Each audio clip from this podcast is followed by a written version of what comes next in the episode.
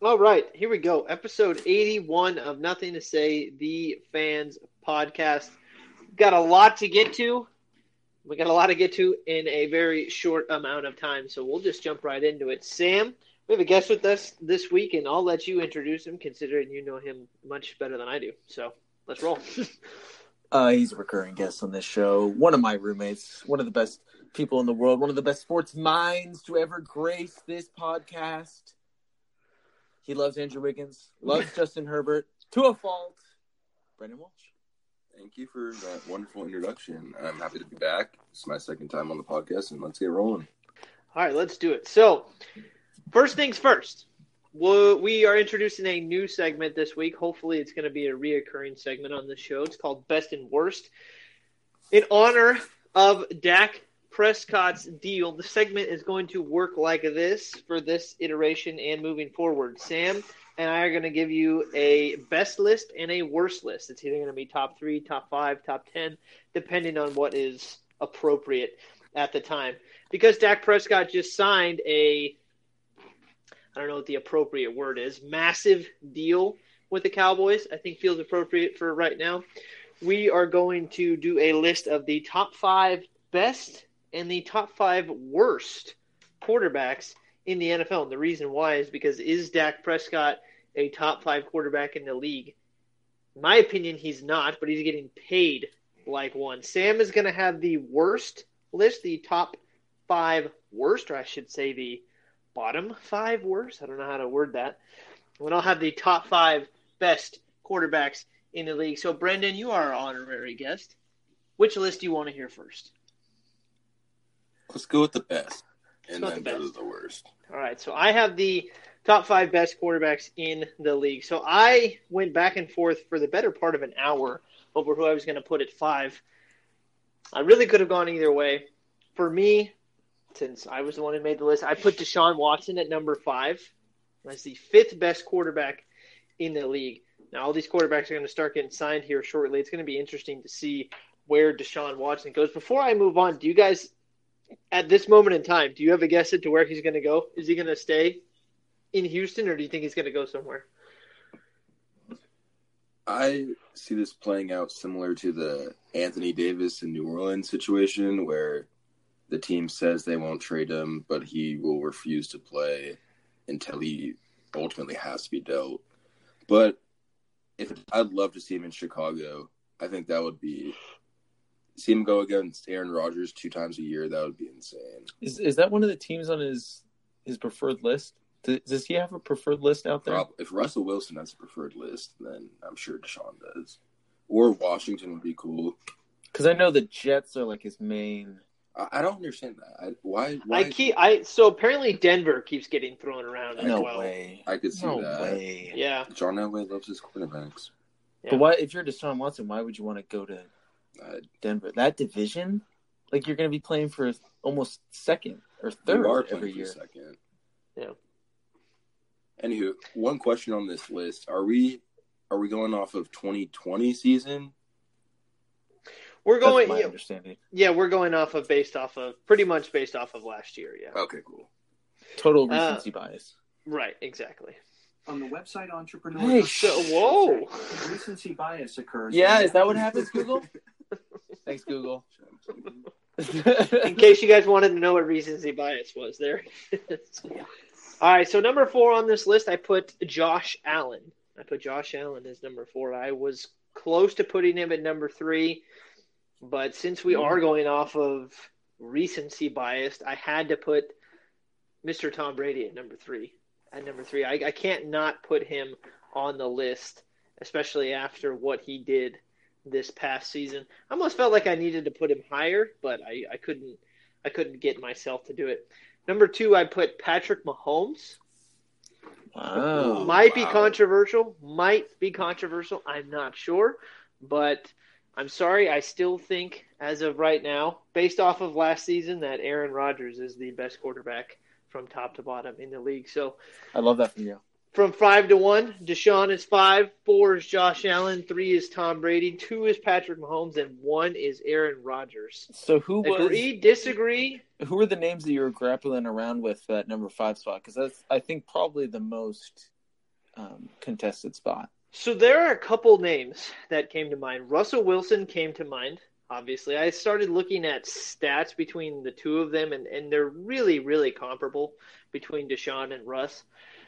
I think some people, some people might lean towards putting Lamar in the top five, especially if you talk about his MVP season. But I don't know. Last Not year my he roommate. just didn't. Yeah, he just Not- he, he didn't he didn't look the same. Man, not a Lamar. Yeah, he didn't look the same. It seemed like defenses got a better understanding on how to how to handle Lamar.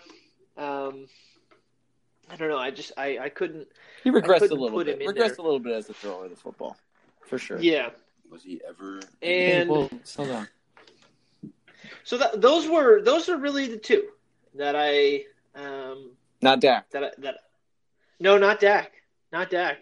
And so the question that immediately got asked because I, I as soon as I saw that Dak got signed to this deal, I immediately went on to ESPN radio and started listening to to what everybody was saying. And the big question that it was pretty much the sole question that was being asked and that was being debated was not if Dak Prescott is worth that amount of money because there I mean I don't know if you guys used to listen to Mike and Mike back in its heyday but they used to have a saying that was you're worth whatever a team is willing to pay you.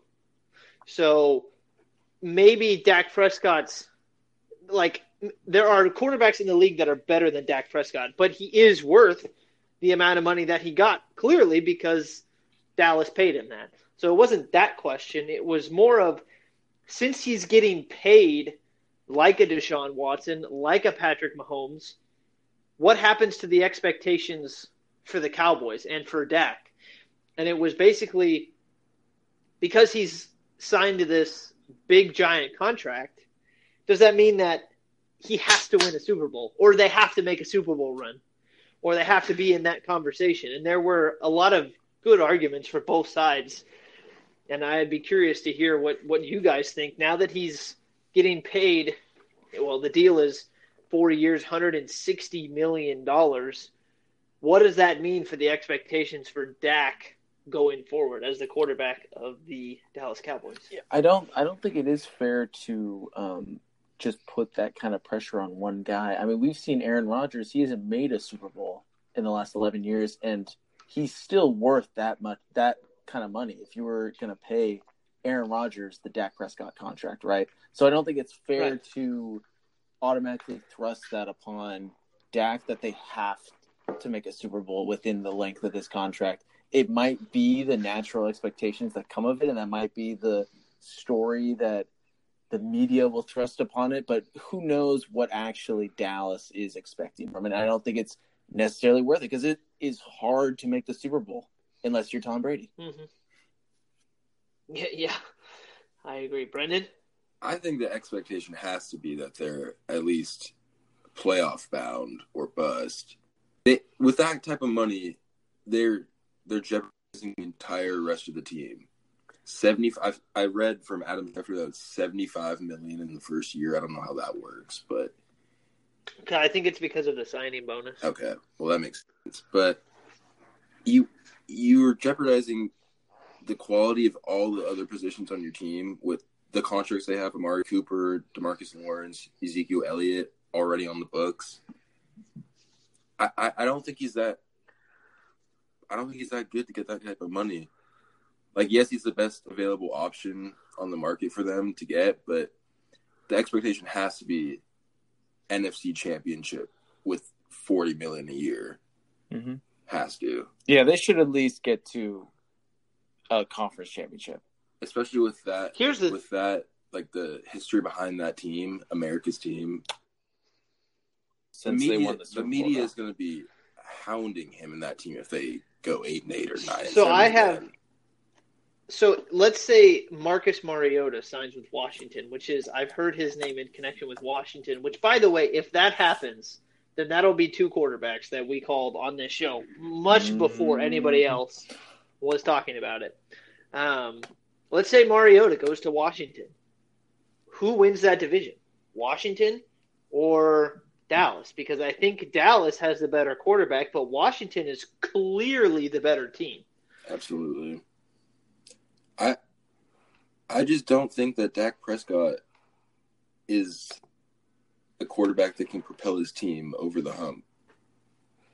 A lot of you're you're looking at his stats right now, but Yeah, for the for our listeners that can't see, I'm I'm looking at Dak Prescott's year by year stats, and they're pretty. uh yes, but how many times They're are- impressive. How many games are the Cowboys? They have to score forty points to win a game. So those numbers. But is that that's not his fault though? He can't play safety too. No, that's not his fault, and I don't blame. Of course, you're going to take that contract if it's offered to you. But I really, I, if I was a bettor and I was putting money on it, I would honestly go with Washington. I don't think Dak Prescott is that is the X factor enough to push them over the hump. I think they have so many holes on the other side of the ball, and uh, a, a washed Ezekiel Elliott who's making thirteen million dollars. You still have to address the offensive line because all those guys are aging. And look at Washington's young stars they have. Quarterback away from being a legitimate contender. But if they can't, if they can't let's- find that quarterback, that team is stuck in mediocrity. Now Dallas has that quarterback. They've showed they've sewn up that position, which is the most important position to Mhm. have success in the NFL. And there's only what seven quarterbacks in the NFL right now that are probably better than Dak Prescott. That we can comfortably say, maybe conservatively, nine quarterbacks better than Dak Prescott and what he's done in his career. And he's being paid like the second best. But he's that's just because he was available. If Deshaun Watson was available this year, he could have been garnering that much money. Russell Wilson got close to that much money. Like this is just another thing. Carson Wentz and Jared Goff are the highest paid quarterbacks in the NFL at mm-hmm. one point. It's just how it goes. And now those contracts look awful. Yep, terrible. So who's to say this isn't going to look awful in a couple of years? Well, we just don't know. Here's the here's the thing. If Washington gets a good quarterback, I mean, let's let's think about this year in the playoffs. Washington gave Tampa the biggest fit Mhm. by far out of any team that they came up against. Washington's defense is phenomenal. Their offense has enough pieces that it allowed for Taylor Heinicke to and I, now let's just be honest. He played out of his mind. He played really really well in the role that he was given. I don't think he could have done any better than what he did. But he's not obviously we don't well, I guess I can't say he's not because we really don't know what type of quarterback he could be because he hasn't been in the league. But at the same time, if Washington gets a quarterback that is halfway decent, like a let's just say better than Taylor Heinicke for argument's sake, argument would I mean history would tell you that they're going to win the division just because of how well that team is constructed. If Marcus Mariota goes to Washington, hell, even if Ryan Fitzpatrick goes to Washington and plays as well as he did in Miami, I think Washington runs away with that division because Dallas's defense is just so bad. They're just so bad. And I don't think you can flip it on its head in one year. I think I think maybe you look at Dallas to win the division maybe two, three years from now, but but not next year. I think there's just too many holes that they have to fill. I think I think we're forgetting that it's not like Washington was this world beater that went out and just dominated their division. They went seven and nine last year.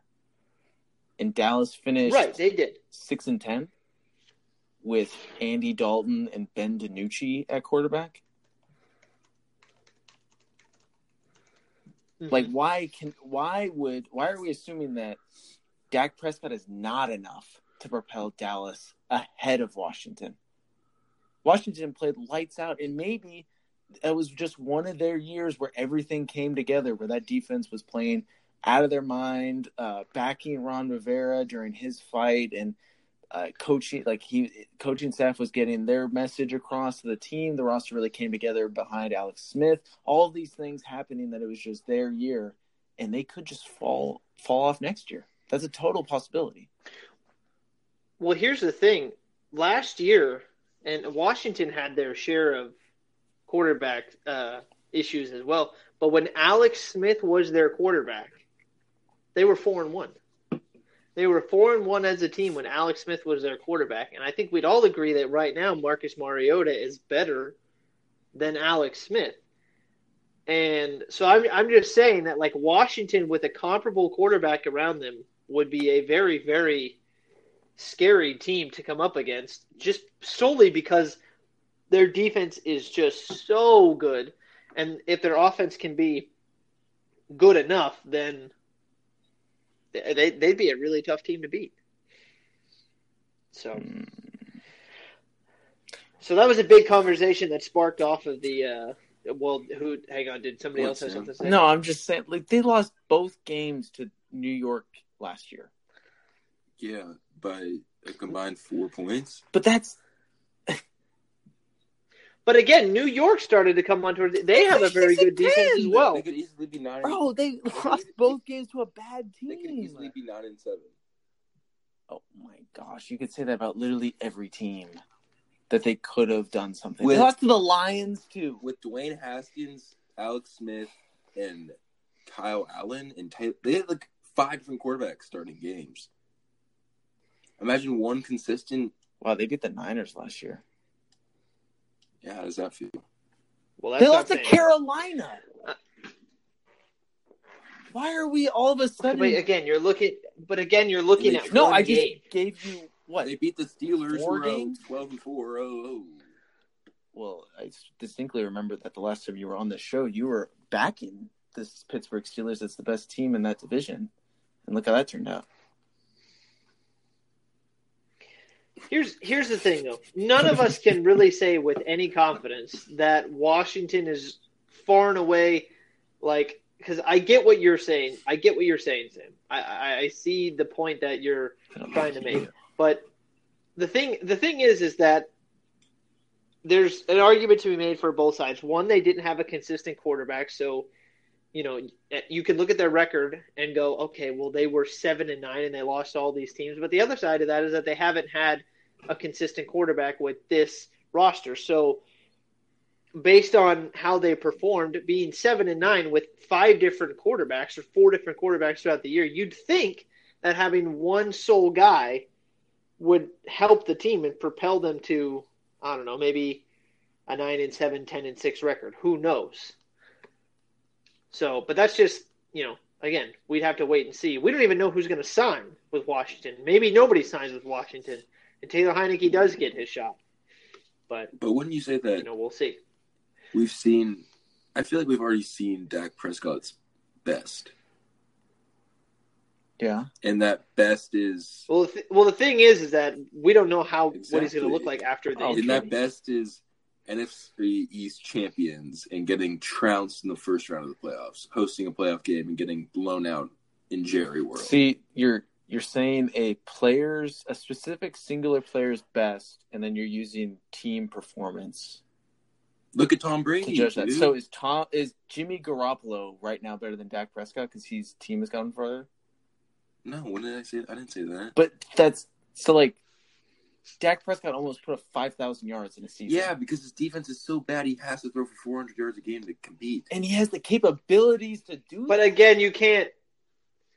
Yeah, I so I see the argument that both like you can't count that against Dak. You can't say, "Oh, he has to throw for five thousand yards because his team is is is terrible." That shouldn't be a knock against Dak. He can't control the that's defense like throwing that shade at like deflating Aaron Rodgers' stats when he had a shitty defense around it, or Drew Brees' stats. Like those, we're just saying those are great. Yeah, there's your there's your guy right there. Yeah, exactly. There's there's your guy right there. Drew had to do that. Drew threw for five thousand yards for a lot of years. Oh, he's pulling that team to eight and eight, and the roster around him was awful. you think you think Dak Prescott is that? Yeah. Well, he had that type of year. No, With in 2019. Yeah, with elite talent around him on the offensive side of the ball. But we just said his defense was awful. Yes, So you can't say elite talent and then he's got an aging offensive lineman. We already know what Zeke looks like. That's not elite talent in the run game.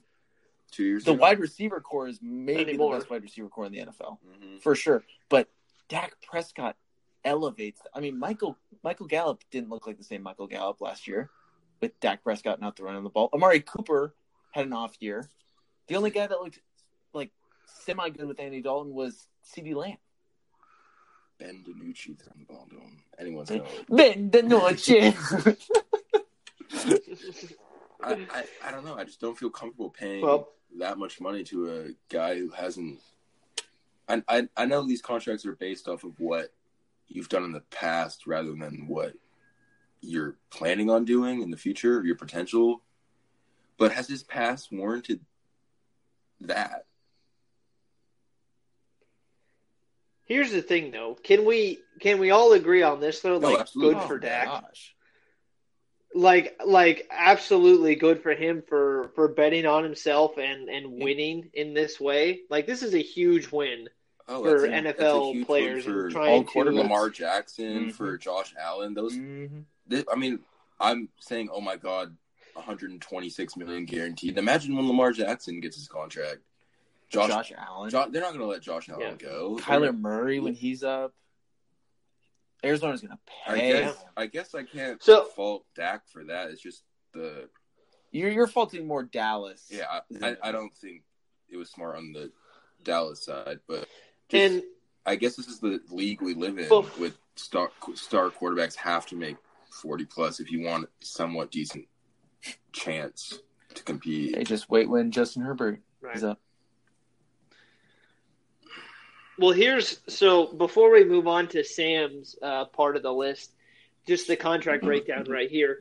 The deal has a maximum value of 164 million, including 126 million dollars in guaranteed money, and includes two key details. This is coming right from the NFL Network's um, website. There's a no trade clause and also a no tag Oh. provision, so they can't trade him and they can't tag him. That must have been the part that they So look at that. like so negotiating the whole time. Right. So Prescott's deal averages to 42 million a year over the first 3 seasons with 75 million in the first season and the reason for that is because there was a 66 million dollar signing bonus. Is Dax uh, Just as is a Dax house up. And by the way- is he moving up in the world? How do you think? I don't know. Well, here's the thing. Here's the thing too. That was a huge part of this as well. This was a 4-year contract. Dak is 27, so he'll be on the market again when he's 31 Mhm. years old. Also, that I believe is the year Yep, that is. the new TV contracts kicks in. So then, boom, the salary cap's going to go way up, and then now you're mm-hmm. going to have like if lucky, baseball we type might have- numbers. Station again in four years. That's crazy.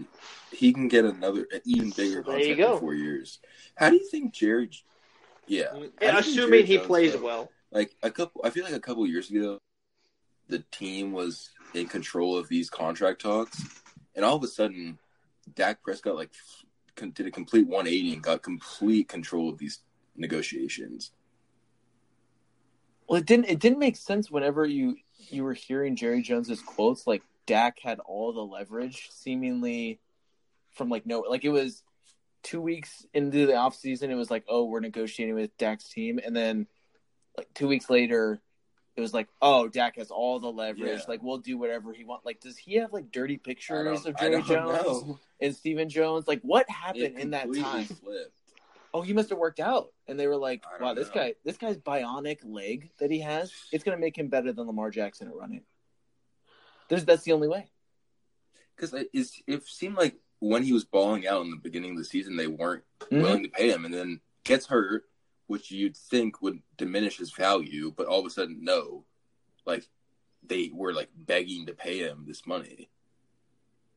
I don't know. Desperation move.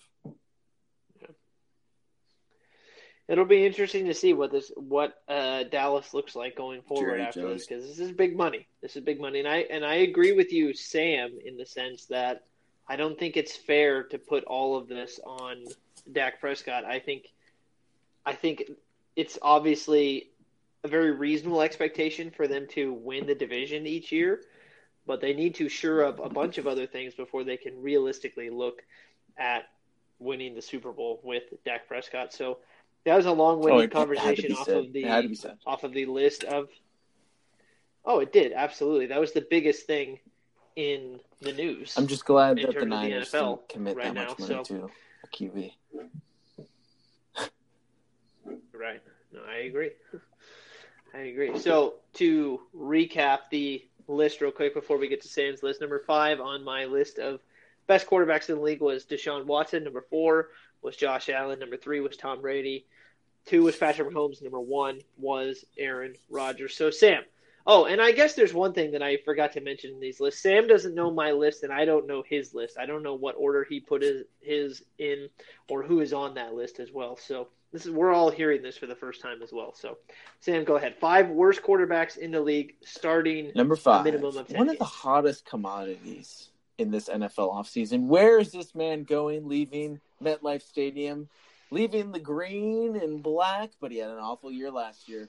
Samuel Darnold. I actually don't know if his official name is Samuel, but I'm just assuming. You were probably named after him, right? That's what happened, yeah. and for this list, we picked QBs that it started at least 10 games or played in 10 games. Did he say that? Jason, did you say that? I did. That's okay. Dude, we're just on a wavelength. I did. so that's okay. number five. Number four hits really a are. little close to home for Sam. Nicholas Mullens of the San Francisco 49ers. Number four, worst quarterback coming off of last year. Number three, the other guy in MetLife Stadium. A little harsh because maybe people said that he was getting better. Look at the stats, it didn't look like it. Daniel Jones, Mr. Slippy, Slippy himself. Ooh, my goodness. Okay. Number two, the man that resides in the Mile High City. Drew, it's not a lock if he's starting. Lock. Did that did that work? That didn't make any sense, right? That Yikes. nickname. You could have hit a home run with horse, but uh, you didn't. You didn't go up that alley. And So, number one. Horse blank lock. Oh, okay. number one. no surprise here. Carson Wentz. Oh, ah, he's about to throw. Oh, he's back to throw. Oh, it's an interception. Turning the ball over more times than he scored touchdowns. Carson Wentz. Right off the bat, I don't yeah. see how you could put Daniel Jones as a worse quarterback than Sam Darnold. Okay, so How? so I have to I have to mention the honorable mentions that almost made it, almost had the honor and the privilege of being included into this list. Tua Tunga Tunga Vailoa Mhm. of Miami, Mitchell Trubisky, No, classic. probably a frequent frequent visitor to this list, maybe not anymore. Sadly, Cameron Newton had a possibility of making this list. Yeah. he- yeah, I- yeah, I Taysom. Hill had a strong possibility of making this list. Yeah. So those were my honorable mentions and my list. Can So you, what were you can saying? you address the point that you? How do you think that Daniel Jones is worse than Sam Darnold? Oh, you don't think that Sam Darnold's a better thrower of the football than Daniel Jones? What, what makes you say that?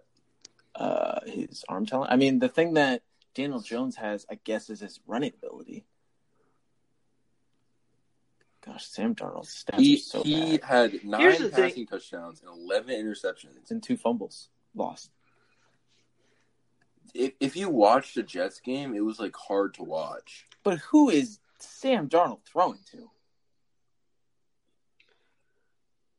Yeah, so here's the thing with Sam Darnold. We can say that last season he was probably in the category for one of the worst quarterbacks in the league, but here's the thing. Nobody actually knows what Sam Darnold truly is. And the reason why is just because he he hasn't literally like no quarterback I don't think could have succeeded in the circumstances that he had around him. He has had absolutely nothing but inconsistency from Oh, his had- players, he from Adam coaching Gase. staff, Really quick, from even we his all health. agree that Adam Gase has to be a candidate for the worst head coach of all time. Not of all time. has to. Yo, Jim Uh, yeah, Sula yeah. is up there. So my my favorite my favorite thing that I've heard about uh, Adam Gase, and this was uh, from Greeny, who is a diehard Jets fan. He he says it consistently on the show. He's like, I don't think anybody's ever done a job Mhm. worse than Adam Gase did because they got than- worse. at coaching the New York Jets. Like he's like, I don't even, I don't wait, think it's possible. That uh, he, um, coached the Browns the year before. Freddie Kitchens. Yeah, that's up there. Mike McCarthy. You don't think Mike McCarthy of Dallas is up there What? as one of the worst coaches Of all time. for his Dallas run? That's one year. He did he did a pretty good job in Green Bay for a couple of years. What has Adam Gase ever done? Uh, he he earned this. Uh... He made Ryan Tannehill look so bad that he had to leave, and then he got a massive contract Yeah. in Tennessee. Watch watch Sam Darnold be amazing next year wherever All he he's ever- goes, where he stays. yeah, because he's better than with he has he has Robert than, Saleh. uh, Daniel Jones. That's why he'll be amazing next year. So, so Sam Darnold, yeah. I so I don't think, I don't think he can be judged really yet. And I know that we're going off of last season, so it's fair to put him on this list.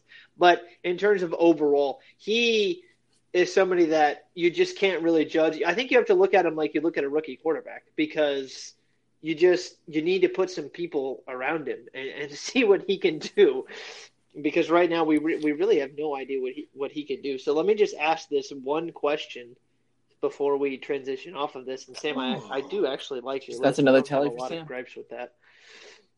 Um, I I don't uh, I don't disagree with with almost any. I eh, yeah no I don't think I can think of anything off the top of my head. Where so about Sam Darnold, real quick, just real quick, with the New York Jets getting a whole revamp of their coaching staff, there have been a lot of people saying two things. One, he should get a new change. He should leave New York. New York should trade him, draft a new quarterback, not only for the Jets' sake, but also for Sam's sake, because people are saying that it's it would be good for him to have a change of scenery and just Mhm. total have a total reset somewhere else. But then on the other side of that is the Jets did kind of reset. You know, they didn't reset the quarterback, but they reset pretty much everything else around him. So, what do you think makes the most sense for Sam Darnold? Do you think it'd be better for him to go to a completely new place, like literally start over from ground zero, or would it be better for him to stay in New York, where they sort of did reset, Um, just not with the players, just with the coaching staff? like I would love to see him go to Pittsburgh and sit under Big Ben for like a couple games or a season and learn from him, That's a good call. and then you could take over that team. But I, I, I don't think they're going to give. I think they're going to draft a quarterback number two overall, or if they don't trade down and get a weapon, I would hope to get a weapon for him. But I think he still has potential. I really do. And if it's not New York, some other team's going to give him a shot, and he'll show that he has some talent remaining.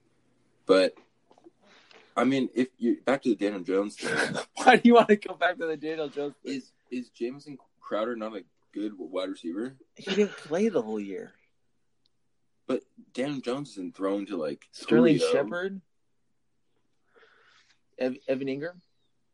the most BS Pro Bowl selection of all time. Evan Was he a Pro Bowl? Yes, he was. Wow. I, I just don't think the yes the culture and talent around Sam Darnold has been terrible, but like has the culture and talent around Deshaun Watson this past year was that not awful? Okay, Deshaun Watson we just established was a top five QB. We're talking about the five Yeah, worst. But I think I think the looking at Sam Darnold in a in the eyes of like a rookie, I don't think that's fair. So, so Jason, to to your point, I think it would be great for both New York and Sam Darnold. It's the same situation as the Carson Wentz one in Philly. Yes, they're reloading and it's totally different scenery around the QB position, but I think it's best for both parties if they just get a fresh start Mhm. somewhere else. I think getting Zach Wilson in, who's getting like a lot of A lot of love, a lot of love. for this draft. I think getting him in would be awesome with Robert Saleh. It's like create. It's like getting rid of all that bad funk, Adam Gase. funk within the locker room. You know. Uh, and then for Sam Darnold to go to Pittsburgh, that's a great call. That would be amazing for him, especially if they were if yeah, to I keep, I really uh, like that. Juju, they have a bunch of weapons around them. They just need to get maybe some O line help. They have a great defense around there, and he's going to one of the best coaches in the Mhm. NFL. And Big Ben, we don't know how good Big Ben is at necessarily teaching or giving his knowledge to younger guys, but uh, theoret- in theory, it looks really good. I think just for Sam Darnold's career, he he just needs to go somewhere else. Yeah. Even Washington would be. But then I- that's throwing him in the fire, I think, a little too fast. I think definitely throwing him to a place that's like he doesn't have to be the man right away would be huge. Like, But would you not say with Washington's current option, the Taylor Heinicke, I would say Sam Darnold's an upgrade from that. no, no, for sure he's a more- better player. And he'd have more talent around him than he did in New York. But but so you could actually see his potential. It's like a flyer. but he doesn't Yeah. have that that ability to like make that that confidence. You know, Yeah. like he's got like Carson Wentz. Say if he he's going to Indianapolis and he the first three games plays like he did last year, his confidence is shot. Yeah. So with Sam Darnold, he's sort of that same way where like he regressed last year. Obviously, like not a lot of people are able to see the talent that he has and see that potential. Mhm. If he were in a coaching or in a, a franchise that was patient with him, that nurtured him, and was like, Sam, you're our our dude, but we're just gonna take it slow, man. Like we want you to have the perfect suit. Like bring him in at the perfect time, like what Miami did with Tua. I think that would be the perfect situation with him. Gosh, just give it. I agree, and I have been fully convinced that Sam Darnold to the Pittsburgh Steelers is the best option for him. Thank you. Absolutely, great call. But what would they have to Brendan, give up for great that? call. Nothing. man. I, I don't Man. think he. You don't think he's garnering a second round pick right now? Third. Ah, second, oh, third. I, I mean, if Carson Wentz got a second, maybe. But well, I I think that if I was Washington and I can't get Deshaun Watson, why not call New York, take a flyer on him, similar to what the Eagles are doing with Jalen Hurts if they don't draft a quarterback. Let him throw him into the fire, see if he can play with some talent around him, and if not, then you But it could a just it could just end up like Dwayne Haskins though. no, You can't risk that again. I don't know. Dwayne Haskins might be the worst first round pick in recent memory. No, oh, you There must you be go. forgetting about that JaMarcus Russell. was I don't know. Really? when he was in the Raiders, yeah. Did you, did he throw some parties? Really? Right down the street.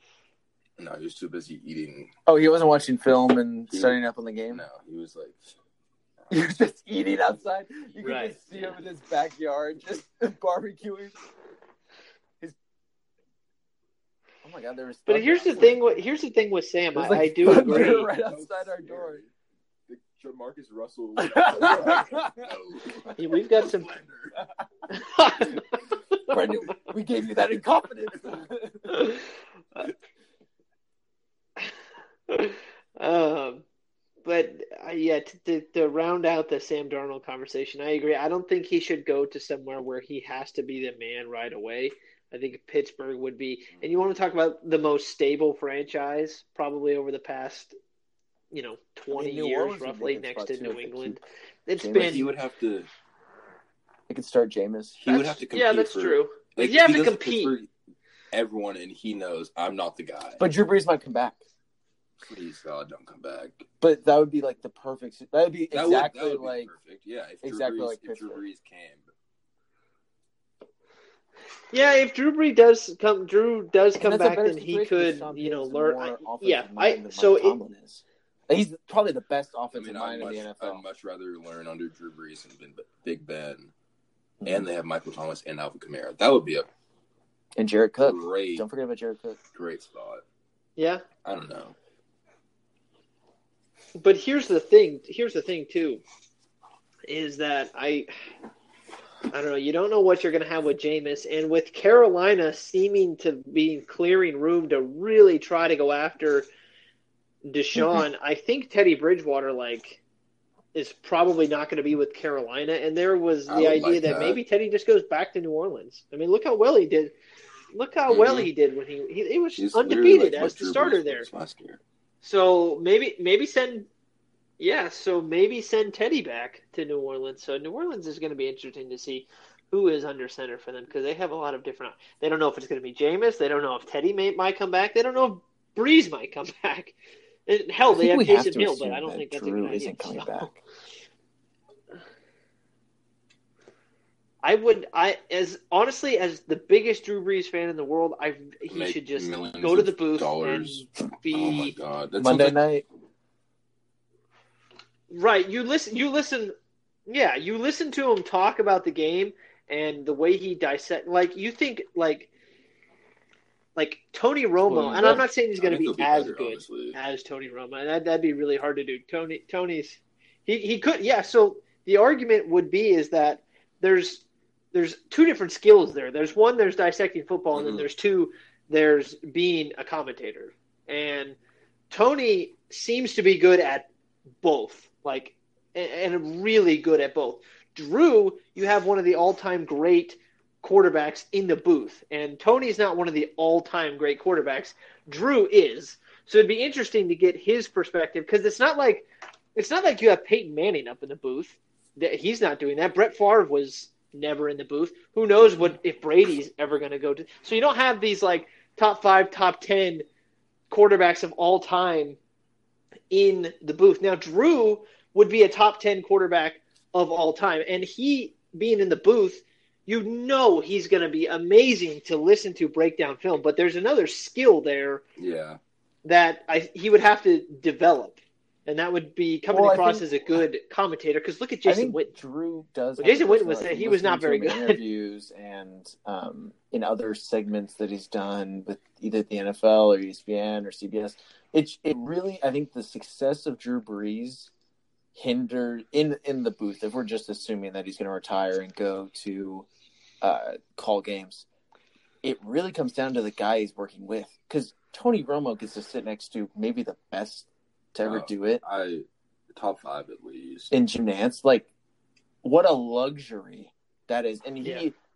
Yeah, obviously he had to put work in to pick it up quick, but it's maybe a little easier when you have He's- a guy that's been doing so many big events for so long at such a high level. I mean, ESPN doesn't really have a good play-by-play. I don't. I really don't feel like they do. Do you think Troy Aikman is a top ten quarterback of all time? Were any of us alive to watch Troy? Aikman? Well, I mean, Joe Montana is definitely a top ten quarterback of all time, and we weren't alive to see him. Throw hey, it. by the way, I just have to throw this in there for anybody who, for anybody who like, and I know you just mentioned Jim Nantz. There was uh, this whole week on uh, on Greeny's podcast. He did an interview, and on his radio show, he interviewed. He had a legendary voices week where he was interviewing some of the legendary voices of sports broadcasting, and he interviewed Verne Lundquist, Al Michaels, Mhm. Bob Costas, Doc Emrick, and Jim Nantz. And listening to all five of them recall some of the events that they've been at over the years was so so cool. It, it was so fun listening to even like I don't I don't know if it was Doc or Vern. I think it was Doc Emrick who was the hockey guy. I'm not 100 percent sure. But even it was either Doc or, or Vern, and I, I think it was Doc. One of them was a hockey uh, commentator for the longest time, and I don't watch hockey, but listening to them talk about it was just so much fun. So they they condensed all the interviews into one hour and a half podcast. So shout out to that show because those interviews were amazing to listen to, and Jim Nantz was the last one, and Jim was was really fun to listen to as well. So. Um, they're also doing a, a Legendary Voices week this well with five new people as well. So, but I don't think they're going to get a bigger lineup than the one that they had last week. So, um, yeah, I, I I think Drew would be. I do think Drew would be great in the booth. At least I hope he would be great in the booth. It seems like he would be. Um, so I, I think the best thing for him would just be to retire and go down as Me. one of the top ten quarterbacks of all time. Isn't he like second all time in passing yards? Yeah, he has like all the stats. Don't say maybe. Yeah, it's Don't just say- a little, just a little disappointing in, this- in the Don't team maybe. success category. It's all good. All right. He won a Super Bowl. What, like seventeen Oh, you years know. ago? He he he's Yeah, he's gonna be 2009, 2006. Yeah, it's 2009. It's the same thing with Rodgers, dude. Was it nine? Or is it I mean. I'm just oh, going six. Six was the year after. his team Katrina. is wildly Um, underperformed year after year. Jason's gonna, So- move on. I have a question for you guys now. Yeah. I'm just gonna move on after you said that. Well, I think okay, what does All right, we're just.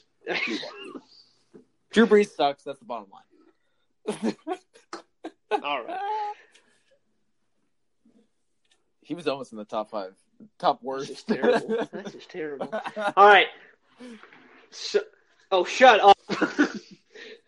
All right, so earlier this week, I heard something on ESPN that I thought I would bring to this show because I thought it was great. They did a top five list of this. I don't want to do that because I think it would one take too long, and I just I don't want to like just pull segments from ESPN. But I thought it was a phenomenal question, and it was what are what what is again it was a top five list, but I'll just ask you guys, just brainstorm off the top of your head, maybe one or two events, one or two events in sports history that you you, you wish you could have attended that you weren't present for, and this could be any sporting event ever in the history of time, forever and ever. So, what are like just some games off games or events off the top of your head that you guys can think of that you Um, weren't there for that you would Me, have the first thing that comes to to mind been was that uh, NCAA championship game between Villanova and North Carolina, where Chris Jenkins hit that buzzer beater. That was recent memory, one of the best college basketball games I ever saw. And the shot Marcus Paige hit, I think that was his name, Marcus Paige hit right before that to tie the game. And just imagine, imagine being there watching, like if I was a Villanova fan, watching your team hit a buzzer beater three to win a national championship. Mhm. That's the one that comes to my mind. Do you? So I, the way I think of this is, um, what teams Yeah, like those are- I'm a fan of, where I would want to go back in time. Ooh, I got it. So I would go to um, the Will Clark, not uh, Jesus, the Joe Montana catch game back in the day in Candlestick. Bogdan hitting a game winning three. No, stop, Carl stop. Kuzma. No, that's not that big of a. Uh, and then I was thinking of, I think it'd be cool to go to the Michael Jordan shot against Utah game, game six, and being in the stadium for that. Or going to Kobe, uh, Kobe's last Yeah. game. That would be pretty cool. Kobe's eighty-one point game. I, I don't know. I feel like going. Oh no, no, I got it, I got it. Golden State don't you? in Oakland, Don't you? game seven. Shut up. You see LeBron going down the court. Andre Iguodala, ball in hand, goes up for the layup. LeBron comes out of nowhere like a superhero, like Black Panther out of nowhere. Puts the slaps the ball against the glass, and they go down. Kyrie hits the shot. Warriors lose. Wouldn't you want to go back to that moment? I mean, if you want to play that card, let's go to the that would be game against the, be the Kings game against the Trailblazers, where you blew a thirty-point lead and let David Yeager. Get Uh, that one doesn't count because I was at that game. so that does not count for this conversation. All right. So I got I have I have like two I have like two that I could think of and there's like one sneaky one that I think would be really fun to be at. Um I've never seen the Raiders in the Super Bowl, so I would just love to go to one of their Super Bowl wins. I think that would be fun. To, oh yeah, okay. I think that would be fun to to celebrate uh, because I I, I, just, Not I don't know gonna contract. happen, or if it's ever going to happen um, yeah, we'll see. yeah. Um, so I think another game for me, I think the very first game back in 2006 where the Saints reopened their stadium after Hurricane Katrina, that was the Steve Gleason blocked punt game where they just obliterated the Falcons. I think that game would have been so much fun to be at because of the atmosphere there and just everything that took place in the in the years prior and what that team meant to that city at that at that time and still does. I think that game would be a lot of fun. And then honestly, and I I kind of want to throw this in there because I've never been to this type of sporting event. I think Mm. watching Tiger Woods win the Masters Yeah, you get to follow him all day in Sunday. 2019 would have been a Oh. lot of fun to be at. Yeah, I think that would have Uh, been fun. I think um, I think that would be really uh, cool. going to I can't remember what the best El Clasico is, but going to like Madrid to see Barcelona, Madrid, Ronaldo versus Messi back in the years, maybe like 2011. Or a World Cup final. Ooh, Yeah. So there was a call. Yeah, there you go. So there was Wait, a can I- caller that called in be that I, gonna be I one of yours. think First had off, I want to say it was great- Dwight Clark, a great not Will one. Clark. Will Clark is the uh, Giants player, so that's might be. But Mike Bibby hitting the shot Up, against the Lakers, being in the arena that night. Are you? Oh, yeah. that's easily Yeah. probably the best Kings moment. Yeah, that'd be fun. time. It is not even them winning a championship. Yeah. so yeah, I think that Yeah. would be. no, that that would be that'd be a fun game to be at. I would love to be at a. I, honestly, any one of those games where the Kings were just actually the Kings back in the day, that would have been fun to watch because we really were too young to really appreciate it. So that would that would have been a lot of fun. Um, and they, there anyway, so there was a caller that called in that said the Um, dream team back in the day, one of their in practice scrimmages against each other. Because you always, I mean, you got a little glimpse of it in the last dance, but like there were obviously like stakes that were put, like bets and stuff that were being put on between between them. And but honestly, like that was probably some of the best basketball that's ever been played ever in those practices, and nobody really got to see it. I have, a, But just to be a fly have on the wall one. for those, that would have been What about that would have been cool. I thought that was a infamous great call. Cubs game where Steve Bartman reached out and put his hand Yeah, and interfered with that. Moses Ali. Yeah, I don't know who that is or who it was, but imagine just being in that stadium and hearing the reactions that guy got right after doing that. No, dude, sit right next to him and stop him from doing Yes, move his hand. oh my gosh. Wow.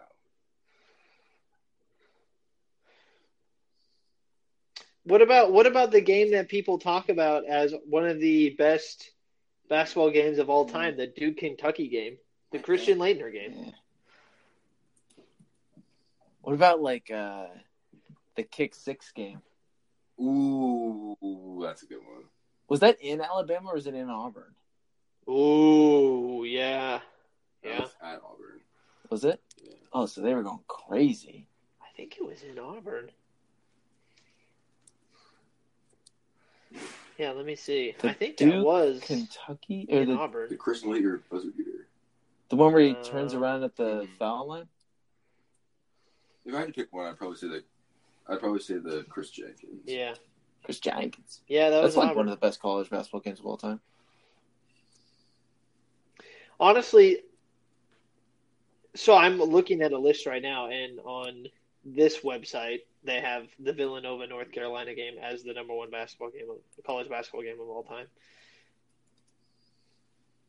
and oh no this one has duke unlv 1991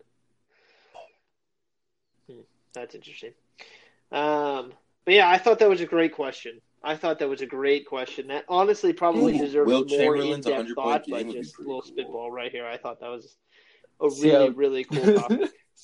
Oh no, Yeah. that Yeah. What? the Cal Stanford game No. where the marching band ran onto the field. Imagine being in the crowd. That would be hype. What about the what about the Deshaun Watson Yeah. Clemson Alabama game where they won on the very last play Yeah. for the national championship? That'd be a fun one to be at. There, there was just there are so many good. I had I was it it was either was it Bob Costas or Jim Nantz. One of them said they would have loved to have been at Pointed? the Babe Ruth game, the infamous Babe Ruth game, like the legend of when he like supposedly pointed, and he was I don't remember if it was Bob or, or Jim Yeah, he just- who, he who didn't said. I just would have wanted to be there to see if he actually did it or not, because uh, yeah, or if like he was just kind of swinging his bat and kind of looked like he, they were like, yeah, I would have wanted to judge that for myself. Oh, yeah. Had- had to Yeah. I'd, I'd What about when Mike Tyson lost? in person? Or yeah, Ali Ali Frazier, Ooh, which by the Steelers way was like the Cardinals? 50th That was a really good That of was a fight. really good Super Bowl. Um, just recently. Sorry, Brendan's just going through like a list Yeah. of them. How is the Kentucky Dirt I don't know, horse racing? Whoa, dude! Just disrespect all of our listeners. Horse racing analysis.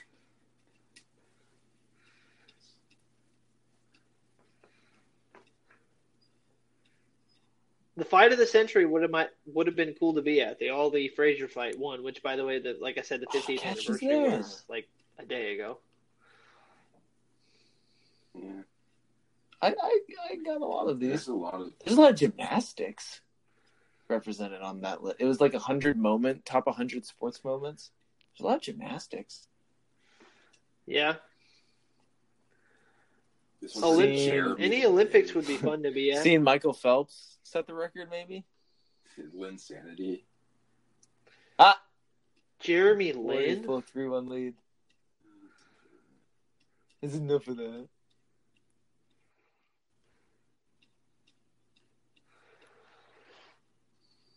Yeah, it, it was just a fun. It was a fun conversation that uh that I think we can maybe talk about a little bit more uh, in the future. Um, so we can move on to some basketball news because there was a, an interest an interesting trade that just got made. Well, not a trade actually, an Mhm. interesting signing that just happened recently, and that was Blake Griffin of the Nets. Weird stat for you guys: Blake Griffin hasn't dunked in a basketball game in two years. So there's that for you. Not the same Blake Griffin that we remember. Veteran minimum. And I believe Blake Griffin is being signed, if I remember the analysis correctly, as uh, well, probably a veteran minimum, but maybe like a small ball center, center, center coming off the bench. So, what do you guys think about this? Does signing Blake Griffin all of a sudden make Brooklyn even maybe more the favorite? I if you forgot think they're where the I favorite to saw win the this. I championship was on right now, Instagram or what? What does that? What does this do for Brooklyn?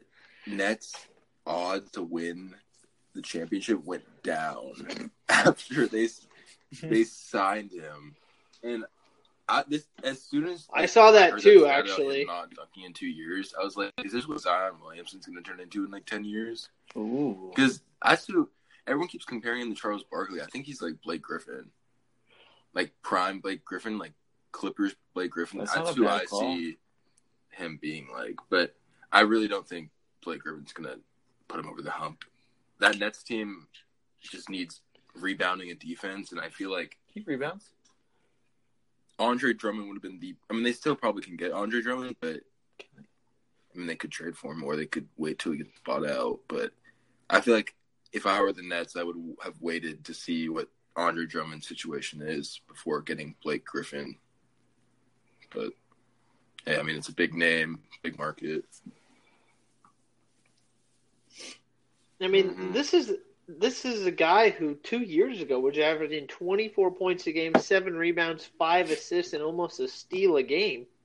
And now this year he's averaging 12 points, five off rebounds, three assists, and almost a steal. I mean, I feel like injuries got the best of him. What- I mean, what happened to Athleticism, and that was his. I mean, that's what Zion Zion's skill is his athleticism.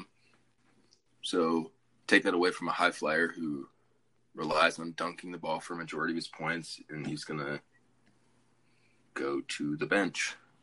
I mean, if this is this is the best place to go to win a championship, I think this this move, this move, and if I'm sure they're gonna get another guy in the buyout Right market, now, whoever yes. it is. maybe. This is some real competition for the Lakers. Big time. Real competition. Yeah, so let's let's e- let's evolve this que- let's evolve this question into who I because we haven't really had a chance to talk about this. Who do you guys think is the the favorite to win the championship? And we'll we'll quickly skim through this because we do Why, have to get how to is it the NBA uh. All Star Weekend, which I have a hot take about that, by the way. So. Um, I don't no, want to but bet against LeBron just because he's LeBron. That's like betting against Tom Brady. I feel like similar to it. Yeah. But I don't know. The Nets team on paper looks a lot better than this. Especially how the Lakers Like, are playing as of and- late. Like Joe Harris is just a better Kentavious Caldwell Pope. Like, if you look like compare each position, like the Nets are significantly better at every single position besides. The Lakers are by far better defensively. Yes, but you have probably three of the top Yes. Six. I would say three of the top five most skilled offensive players in the league on one team. But who guards AD? Who guards Kyrie? Who guards James Harden? Who guards Kevin Durant? But they can only score so much individually. Like, if one of them has an off game, they lose that game probably. You think Maybe. any of those guys can drop forty on a given night? So if one of them has, But off, if one of them's dropping 40, then that means another one of them's only scoring 10. and James, they're 13. James Harden has completely transformed his game. He's I don't know how many assists. He's averaging ten plus assists. He's taking less shots. He's like the point guard. He's he's becoming like an elite playmaker now. But I think the Lakers actually match up well against Harden because they put AD on Harden, and it kind of neutralized him You- in that okay. last playoff series. Would you? I would say that Anthony Davis is one of how how many plus defenders does do the Lakers have? You put Schroeder on Kyrie. He's a good defender. Great defender. Great. That's a great defensive matchup. Like you live with that if you're like Kyrie is going to be. He's going to get his, but he's going to work Who's gonna Who's gonna guard James Harden? AD. You or either so you would have to put AD on KD Mhm. if you're comfortable with that. But I would be more comfortable with LeBron guarding KD because I think just the, like the intimidation factor, like they may they I may would not too. Like KD may not look for his shot as much, or their offense may be like, oh well, LeBron, like let's go away from LeBron. I mean, LeBron might not even guard Anyway, Any of he might guard Jeff Joe- Green or Joe Harris. I. You don't want LeBron I mean- running around. I mean, KCP would probably guard James Harden and then AD on Um, KD. But I don't know if they get. I feel like Andre Drummond is a game changer for them. But the Lakers can get Andre Drummond. Like if the Nets get Andre Drummond, that might be some of the best collection of talent Mm-hmm. with the NBA has ever Better than the seen. Warriors team. Oh, for sure. Way way deeper than that Mhm. Warriors team with KD. Yeah.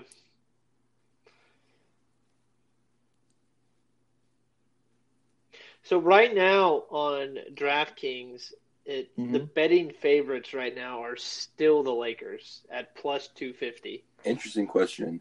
Out of those then five Brooklyn players, comes in at Kyrie, James Harden, KD, AD, LeBron, do the Lakers have the best two of those five?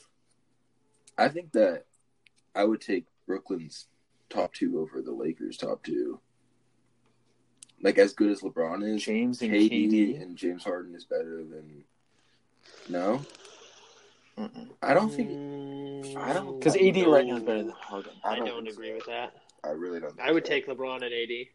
AD played. Like. I really don't think Anthony. Davis- AD has had a better playoff, consistent Has playoff he? performances than James Harden has. Like James Harden obviously has the MVP. He's been a number one on his team, but if we're like, if we're looking at playoff Yeah. performances, and that's really what's going to be the deciding factor, I think Anthony Davis has shown that he can play off of LeBron in a in a number two role. Well, I let's just look at what the Lakers That's Look what the Lakers the have looked like on the Lakers without Anthony Davis recently. No, don't say that, Jason. No. No. Right, that's what I'm saying. He right now. Well, no, oh, What? no, he very, he very, he very well Jason. may be. I, there's a difference between hmm. being the most important player. No, no, no. Listen, listen, listen, listen. There's a di- listen. There is a difference between being the most important important player on. versus being the best player on that team. So what? What do? What do? So Between I, I'm asking. I'm asking. What? What LeBron is the most delineation are, are you trying to make? On that team?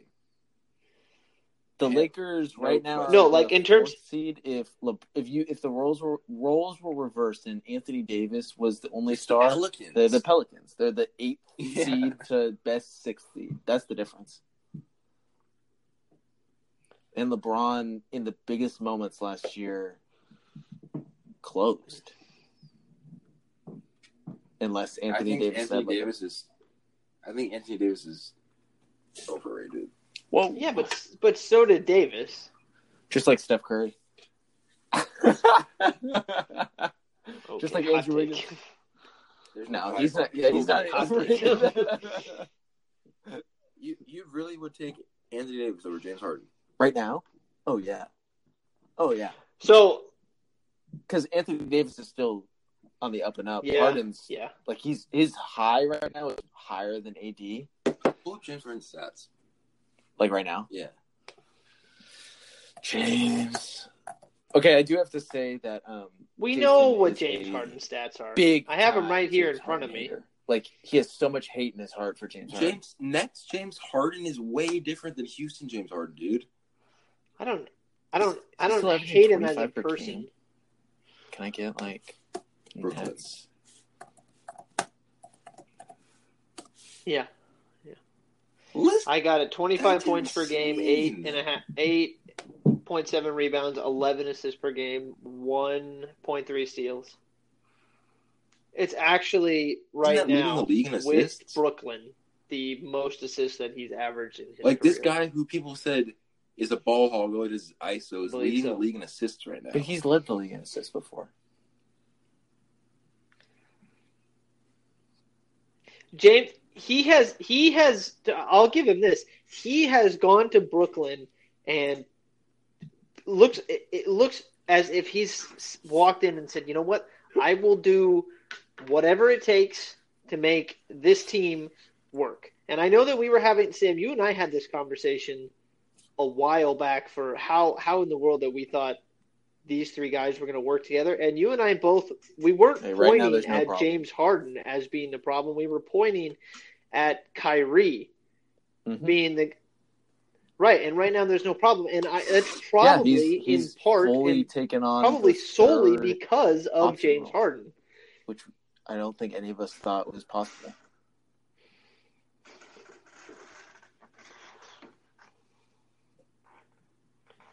Right.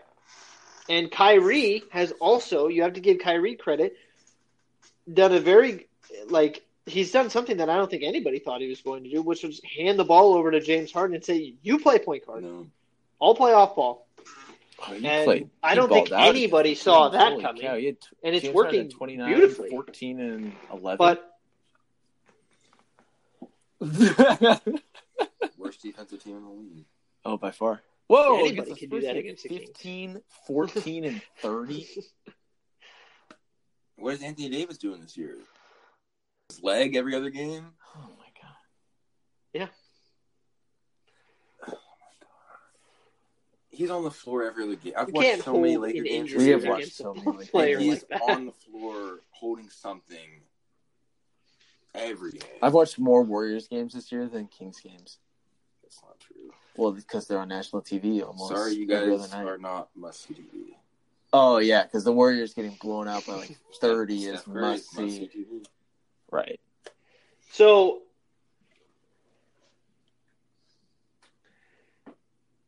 So I got to fit this in here because we haven't talked about All Star Weekend, um, and I'll just I'll mention it really quickly. We don't have to spend a lot of time on this, but the three point contest last year, this year, and probably the year before that as well has You can go overtaken the that. dunk contest for being the most exciting event No. of the of All Star Weekend. Probably, yeah. So Steph won it on the last shot, which it's always fun when it comes down to the very last shot.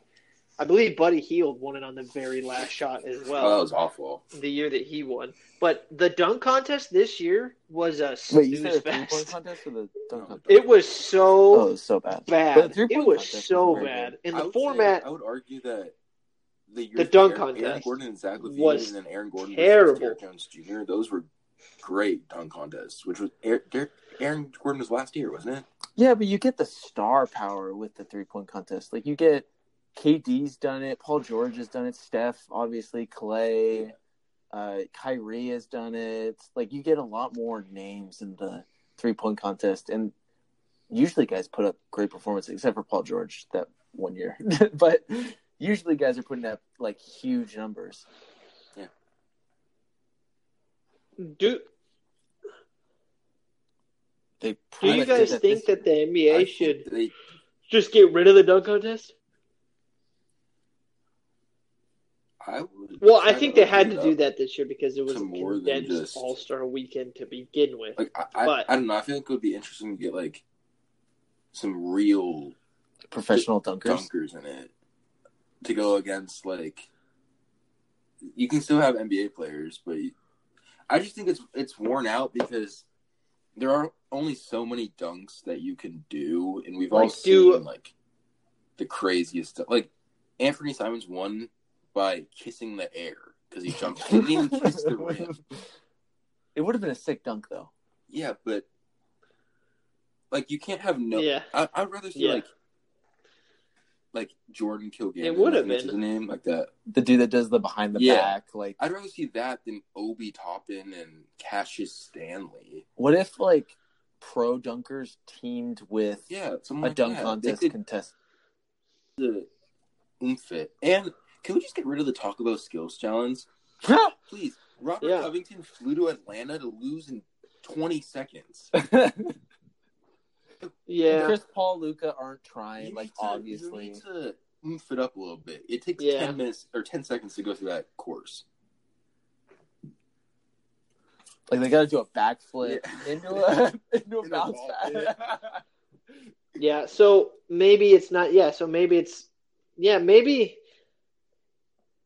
Maybe it's not a matter of getting rid of the event as a whole. Maybe it's just a matter of they need to they need to spice it up a little bit because it's become so It's- it's repetitive Pretty that you just the best it's not even can get for the exciting dunk, anymore. dunk contest are Obi Toppin, Anfernee Well, Simons, no who's not even a dunker, Yeah. and um, I can't remember the other guy.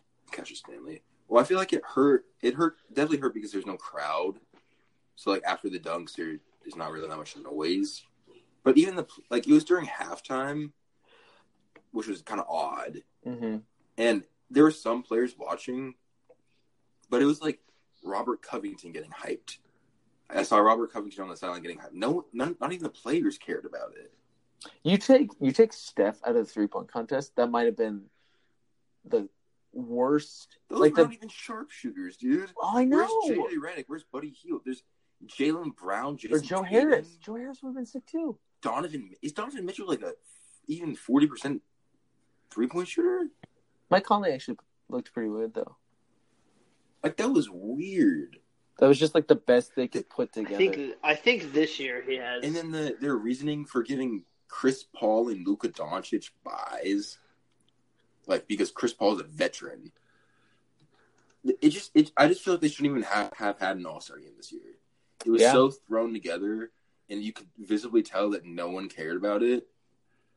I mean, the All Star game itself was what it always is. It was pretty entertaining to see Steph and Damian Lillard shoot from half court a bunch of times, but They need to. Should they get rid of the captains? Because they'll like no. KD would be fired. no, but see, this, but see, like, here's today if That he was, was- a GM of the That's the, most interesting part. The draft before is the most but interesting it was part. so like those teams were Oh, so unfair. Oh, so uneven.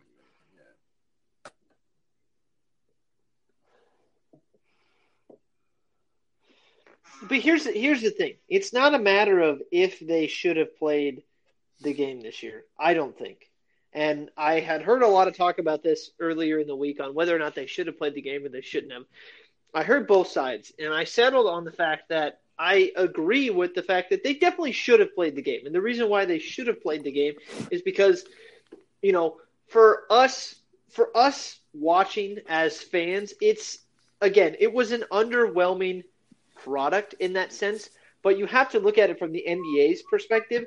And the NBA's perspective, the NBA is a multi billion dollar corporation, and the All Star game brings in a lot of revenue, and it's a big part of their season. So when you lose out, like the TV networks are, and the NBA is, they're not just going to go, no, we're not going to play the Mhm. All Star game.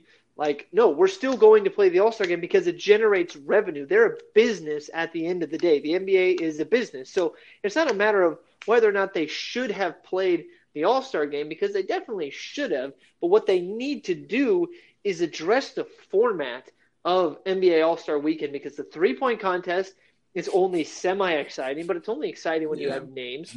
The skills challenge is just stupid. Honestly, you could get people from the stands to do the skills challenge, and it would probably look the same. and then the the dunk contest has become so repetitive that it's almost unwatchable. And the game itself has fun moments. I enjoyed watching Dame and Steph do like a half court three point contest at the end of the half. That was fun. It's kind of cool to watch some of the Yeah. players interact with each other. They're lazy. So the so it's not a matter of Even the All Star Weekend itself. it's just the format. They need to you, you revamp 100 the people, entire weekend 98 of them say and stop doing the basketball's more same thing. to watch than baseball. But baseball's All Star Weekend is so much more. Are you kidding me? The It's whole not. the home run derby is ten times more exciting than a slam dunk contest. Well, dude, you just said. No, they're both they're both each. But I feel like the home run biggest derby would be event. I more would say comparable the to the slam dunk contest contest. is the biggest NBA event, and the home run derby is the big. Yeah, what you said, but no, the- dude, I would- Aaron Aaron Gordon versus Derrick Jones Jr. and Aaron Gordon versus Zach LaVine times two was way bigger than any home run derby. I think the home run derby is the same thing every year, and it doesn't get boring. But the slam dunk contest is the same thing every year. There's some pretty bad home run derby years. Who doesn't want to see dudes hit nukes? It just depends on who's in it. At least base, at least baseball gets big names to do their event. Sometimes.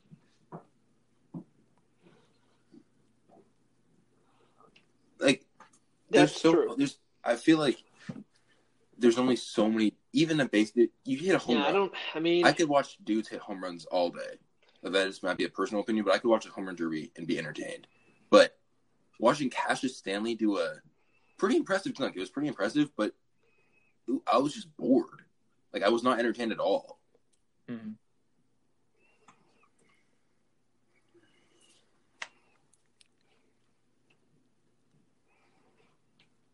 Yeah, it wasn't. No. Uh, it really wasn't all that exciting or worth watching.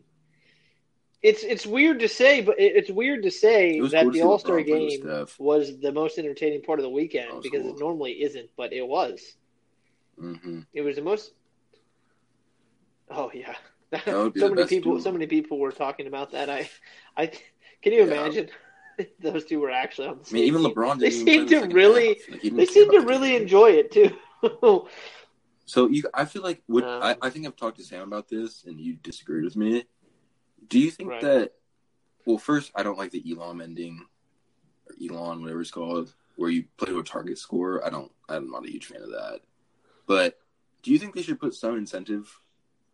To no, not not at all. I think that would enhance the product Yeah. so much if you put home court advantage. Like the MLB All Star Game is competitive, dude, because they put home field advantage on it. It's not competitive though. Mm, I- But here's the thing: I feel like I feel like the with within baseball, you're less.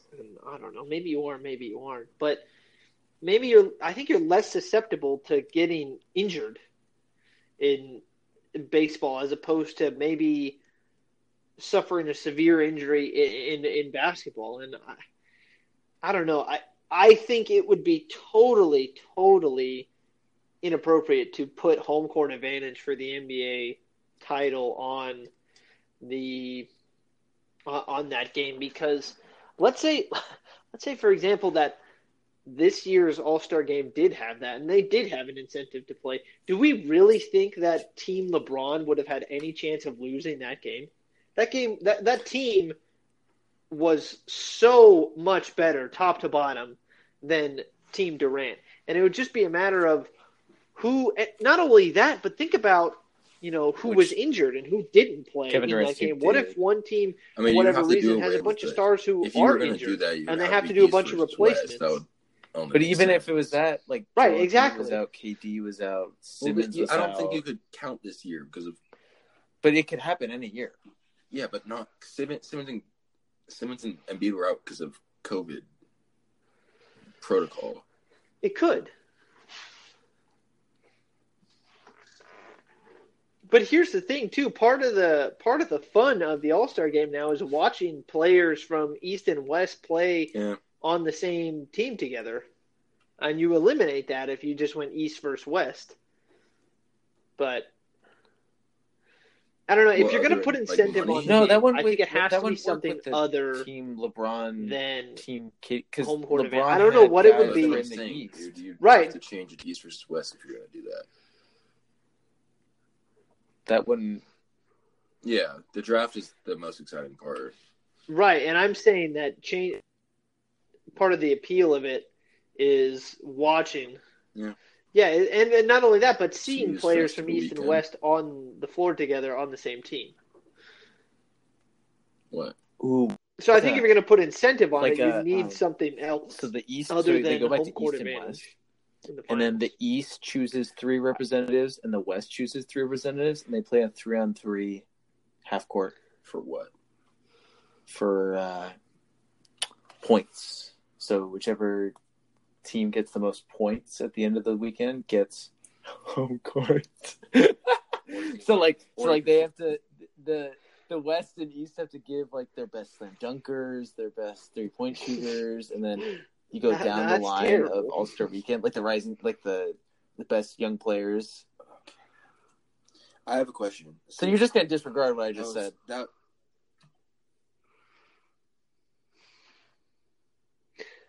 I think so. No, no, no, no. So I, I actually think I actually think that is a very interesting idea.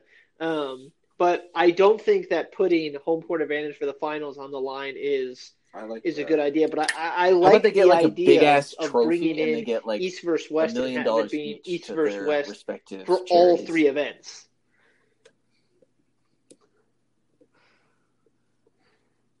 Yeah, They maybe did you that. put it. Maybe yeah, a you put money money incentive not only Mhm. for the players but they also did it for, to um for yeah, charities and stuff because that's one of the cool things about All Star Weekend is yeah they yeah so what whatever yeah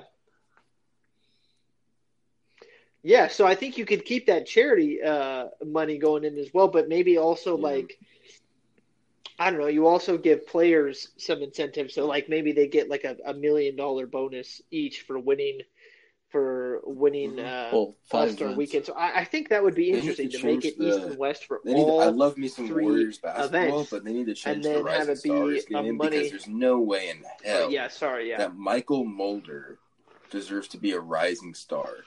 That guy averages five points per game, and he's 26.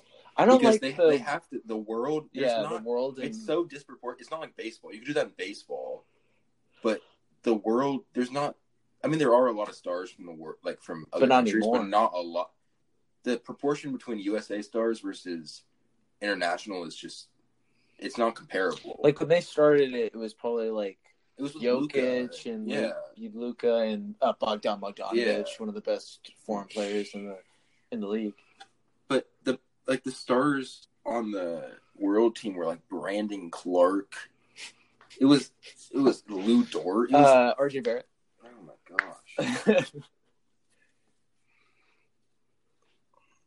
Oh, I was gonna say, I was gonna say, what was more exciting, this dunk contest, Yeah. or that team dunk contest with Harrison Um, Barnes?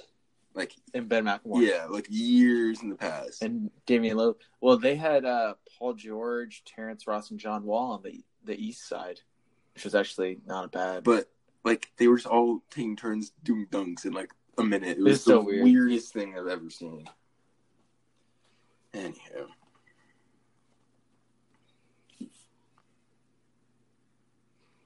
dude, move us along, bro. Um, so I have to move us along here because we don't have that much time, and I wanted to. I we got like we got like six minutes left, and I wanted to get in one thing. Brendan, you may not have much to contribute to this, and I apologize for that. But um, Sam and I have talked about it pretty much every week. Yeah, since it since it just ended, I feel like in the last five minutes we have to throw something in there because it did just end. Um, you happy with the way that uh, it finished? And for those of for anybody Yeah, who hasn't I- watched Uh, it definitely didn't end like I didn't like the turn Quicksilver it off right now because it'll be thing. spoilers. Like he's just Sam, some random dude that happens to be the same actor. I don't like that uh, aspect. Um, I think how they portrayed Wanda at the end, like her getting the Scarlet Witch, like chaos magic power, and then her having to give up her family, which was kind of a nice part. But I they like kind of portrayed her as a a villain and how she was like tormenting these people, and then at the end it was like, oh no, she's like a she she gave up her family, so it's all good. Like what she did, blah blah blah. It was like, no, no, she actually like tortured these people for weeks. Yeah, but Monica was like, if only they knew like what you had to go. It was But like none of the was like none the of the show- people were happy with her. us as the audience should forgive Wanda for what she did. But in fact, like she was being entirely selfish throughout the whole ser- series. And then at the very end, it was like, okay, I guess now that I have no choice, I'll give up my family.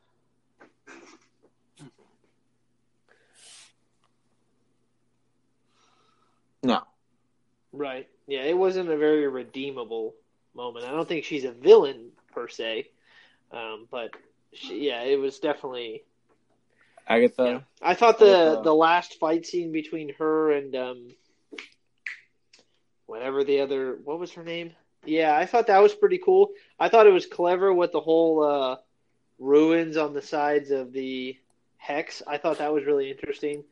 Um, hell, I didn't even catch that. It was actually Brie because I watched the finale with her, and I was like, "Runes? Where the hell did the runes come from?" And then she was like, "That's what she was doing when she was blasting the wall," and I was like, "Oh, But isn't the okay. isn't the So, yeah, that totally gone, slipped so by me, but once I- when she pointed that out, I thought that was really, really clever.